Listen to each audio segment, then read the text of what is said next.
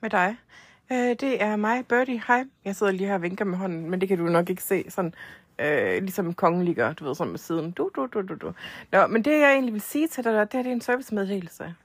Det er, at øh, 11-sæsonen har jo været slut i nogle uger nu, og øh, hvis du er ny lytter her på kanalen, så øh, vil jeg bare lige forklare dig, hvordan det hele fungerer.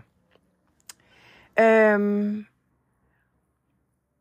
der er to sæsoner, du skal undlade at lytte til. Det er sæson 4 og 5. Øh, specifikt sæson 5, fordi den er virkelig dårlig. Hvis du vil lytte med fra starten, så er der sæson 1, 2 og 3. Øh, hvad sker der i dem, spørger du så?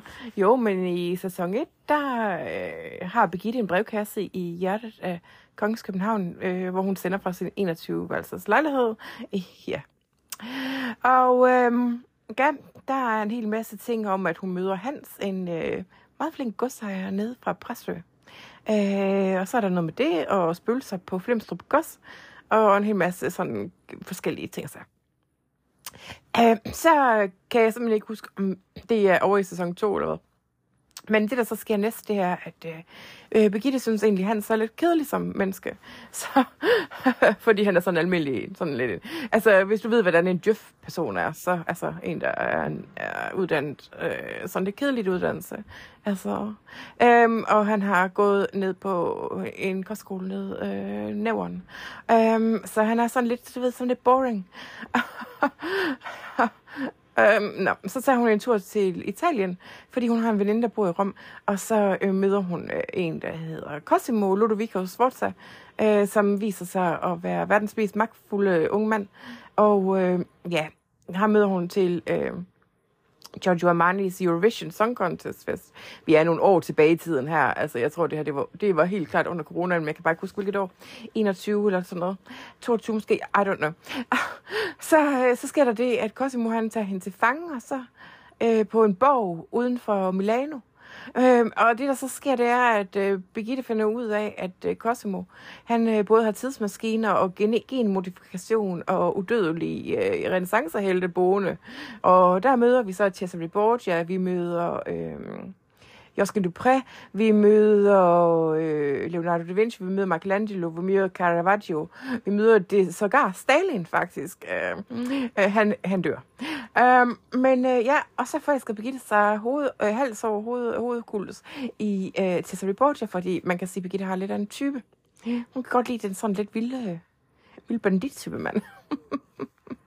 Men Cesare er også ret klog og meget, meget, meget flot. Nå, så er der noget med det så er der noget sæson der. Øhm, ja. Og så finder vi ud af, at Cosimo har tidsmaskiner og sådan noget. Men, og så ender det med, at de bliver sat fri. Og så, bliver, så flytter de ind til Palazzo Sacchetti inde i Rom. Hvis du ved, hvad det er, fordi det, har, det var så til salg på det tidspunkt. Det her køber Birgitte så for sådan noget 100 millioner. Rigtigt. Og øh, så flytter, hun rykker hun alle de der skøre renaissance-mennesker med derind, og så køber hun også en bog, som de kalder Castello di Borgia, hvor hun bliver, så bliver som gift med Cesare og sådan noget. Nå. Um, så sker der faktisk uh, det, at uh, Birgittes gamle venner fra dengang hun hed YouTube, der er der nogen, uh, der hedder Leopold og Talita og sådan noget. Der møder hun til en fest i Firenze. Uh, på et tidspunkt så finder Talita, som egentlig er Birgittes gamle skolekammerat fra kostskole i England, så uh, bliver hun kidnappet af uh, Leopold og Talita, og der vil have alle hendes penge, men uh, uh, det har de så ikke så meget held med. Nå, men så sker der det, at det er sådan, at øh, Talita, hun øh, hopper over på Birgittes side, så lader hun hende stikke af, og så bliver, øh, øh hvad hedder han, øh, Leopold så mega sur på Talita, og så gør hun ikke noget arbejde mere, så, så, så søger hun job hos Birgitte, som har en kort ansat. Det var sådan en fejl. Altså, man skal aldrig ansætte nogen, der har haft kidnapping, kan man så se, for du kan jo ikke stole på dem. Hun er heller ikke sådan særlig hårdt arbejde. Nå. Så er der så nogle sæsoner, som er vildt dårlige, og så kommer vi til Elvis-sæsonen, sæson 6. Det er en kronologisk fortælling om uh, Elvis' liv, hele Elvis' liv faktisk, øh, fortalt af Buddy, som er mig, øh, som har tidsrejst til Memphis. Det, ja, det kan både være en tidsrejse til Memphis, det kan også være, altså, hvor, hvor hun møder ham i 1948, hvor hun er udviklingsstudent på Humes High School i, ja, ja, det er nok i 8. klasse eller sådan noget, ikke? Og så, øh, så sådan ham, og så kommer hun tilbage i 1953. Og så er det bare et livslangt venskab, romance. Øh, ja, så øh, det jeg egentlig vil forestå dig nu, når jeg har givet dig at resumere det hele, ikke også? Så vil jeg sige, start der for fuck, fuck sake der. Start i sæson 6, det er den bedste sæson, helt klart. Øh, jeg synes faktisk, altså jeg er lige ved at lytte til den. Øh, jeg var jo på et tidspunkt, hvor jeg kunne ikke rigtig holde ud og høre min egen stemme, men så, så, øh, så gad jeg ikke rigtig høre dem igennem. Og det, det bærer de også præg af. Det er jo Danmarks ringeste podcast. Velkommen til den. så den er bevidst dårlig. Men nå. det, der så sker der, det er, at... Øh, ja, så øh, der er mange niveauer, og hvis det er sådan, du er interesseret i Elvis Presley og hans musik, så får du fucking det hele med. Du får det hele med i øh, sæson 6, det gør du altså bare. Du får både hans liv og levnet, du får hans øh, personlighed med, du får øh, musikken derfra. Vi er med alle mulige steder for første gang, hans første indspilninger på Louisiana Hayriden, altså, så med alle hans damer også. Ja. Ej, den synes jeg, du skal sætte lytte til, fordi den er faktisk mega god. Den kommer jeg ikke til at kunne... Jo, det ved man jo ikke, fordi jeg er jo faktisk er geni. Ja. Så ja, så start ved episode 1 af sæson 6. Du kan ikke bare sådan hoppe ind midt i det hele. Fordi det er faktisk et følgetong. Og så kan jeg også godt bare lige sige, at øh, ja, man skal lige... Jeg, jeg vidste ikke rigtigt, at det er jo meget improviseret. Altså, jeg har bare fundet på det hele sådan, mens jeg har talt. Så det bliver podcasten selvfølgelig også præg af hele vejen igennem, at jeg bare sådan tænkte, Nå, hvad skal det handle om i dag, inden jeg sætter for mikrofonen. Og så siger jeg, øhm, Nå, okay, det må være 1953 sommeren. Og så har jeg læst alt om der om Elvis Presley, og så, så tager jeg det bare derfra, og så finder jeg på alt det, der sker, mens jeg taler. Nå, så, så i starten der kan jeg ikke rigtig lige finde ud af, hvilken retning det skal tage. Så du skal nok sådan 10-20 afsnit ind i den, før du sådan rigtig falder til i podcasten. Men heldigvis for dig, så er de første afsnit ikke sådan super lange nødvendigvis. Start ved sæson 6, eller start med 1, 2 og 3. Altså, øh, det er faktisk udmærket det kan jeg klart varmt anbefale.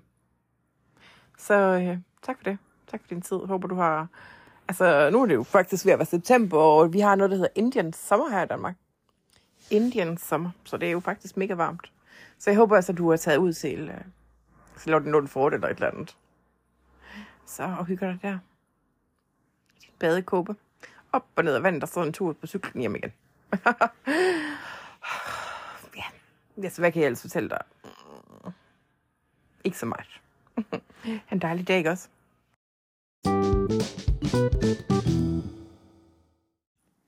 Og oh, nu er det her din servicemeddelelse, ikke også? Så øh, skal jeg da også lige fortælle dig, øh, hvor du kan finde os på SoMe Social Media. Og det kan du faktisk, øh, både Birgittes brevkasse finde mig på Instagram. Du kan også finde Birgittes brev... Øh, faktisk er Instagram faktisk nok det bedste, nok det bedste sted, fordi at øh, det, der sker inde på Instagram, det er, hvis du går ind på forsiden af den, ikke også? Så kan du bare se alle mulige ting. Så øh, swiper du lige sådan over, hvor det er sådan, at du kommer til reels eller videoer. Der er lige sådan, du ved, op for oven på det der Instagram, og lige over de der, de der squares med photos. Der er der sådan, det, det, der er der sådan nogle ting, man kan trykke på, tagge det i, reels, videos. Hvis du går ind på videoer der, så, øh, så ligger der faktisk en hel masse gode clips fra brevkassen, og jeg har også... Øh, Photoshop lidt, og jeg har faktisk gjort mig lidt umage, i hvert fald med den side af det, ikke også? Øh, og så kan du også høre nogle clips fra de forskellige sæsoner. Du kan også finde Birgittes podcast på Facebook. Den er jeg så lidt mere dårlig til at poste på. Men øh, jeg er sådan generelt ret god til... Øh, der ligger bare et treasure trove of øh, goodies ind på Instagram ja, jeg har sat det op som en privat profil. Nu skal jeg fortælle dig, hvorfor. Det er, fordi jeg synes, den er sådan... Ah, prøv lige at forestille dig, at jeg skal ud og søge arbejde en dag. Mm. Det vil nok være lidt svært at få et job et sted, hvor de har lyttet til den her brevkasse, ikke? Fordi for, jeg kan være folk, de tror, jeg er så gang i virkeligheden, selvom jeg bare er fuldstændig... jeg vil ikke sige normalt, fordi men, mm, det, det tror jeg ikke. Men altså, ja, dengang jeg fik diagnostiseret ADHD, så sagde min, øh, så var jeg så sådan en IQ-test hos sådan en mand, så siger min øh, psykiater faktisk til mig, så siger han, ved du hvad, Birgitte, på nogen måde, så er du faktisk sine. Så siger jeg, på nogen måde, hvad snakker du om? Så siger han, er du, der er nogle ting, du glider lidt af på, hvis du ikke gider. Jamen, det er meget naturligt for ADHD-typer. Men ja, du er geni. Så åbnede jeg døren til hans kontor, så sagde jeg, øh, fordi der sad sådan en nervøs mand ude venteværelset, det vente, så sagde jeg, hey øh, Mik, sig lige det der igen, du sagde med, øh, du sagde lige før, for jeg tror ikke, jeg hørte døren, så sagde han, ja, Birgitte, du er geni. så kiggede jeg ud på ham manden i venteværelset, så blinkede der lige til ham, og så struttede jeg bare derfra. Nå, jamen det var sådan lidt om So Me. Nå, jeg håber da faktisk en stadigvæk, du får en god dag.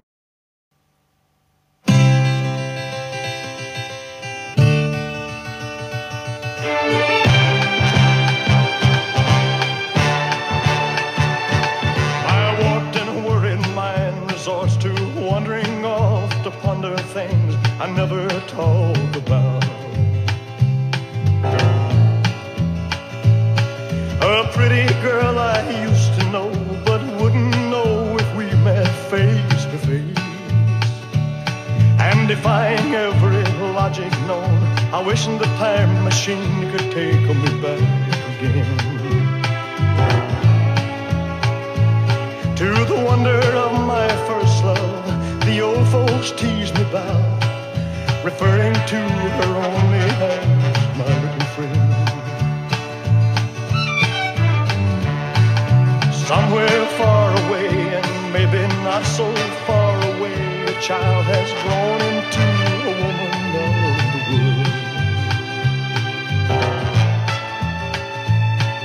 assumed this knowing that she knew so much of life at such a tender age. I learned from her the whispered things the big boys at the pool hall talk about. The thrill and disappointment, fear and shame that first love brings. But oh, how I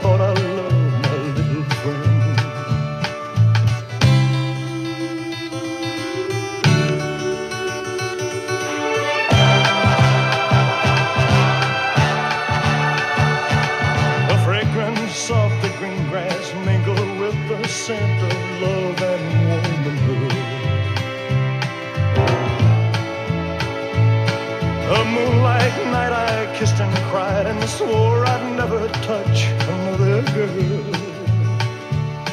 But time moved fast and I moved on, and I loved others time and time again. But with each time I thought of her and always gave a little more, a symbol of remembrance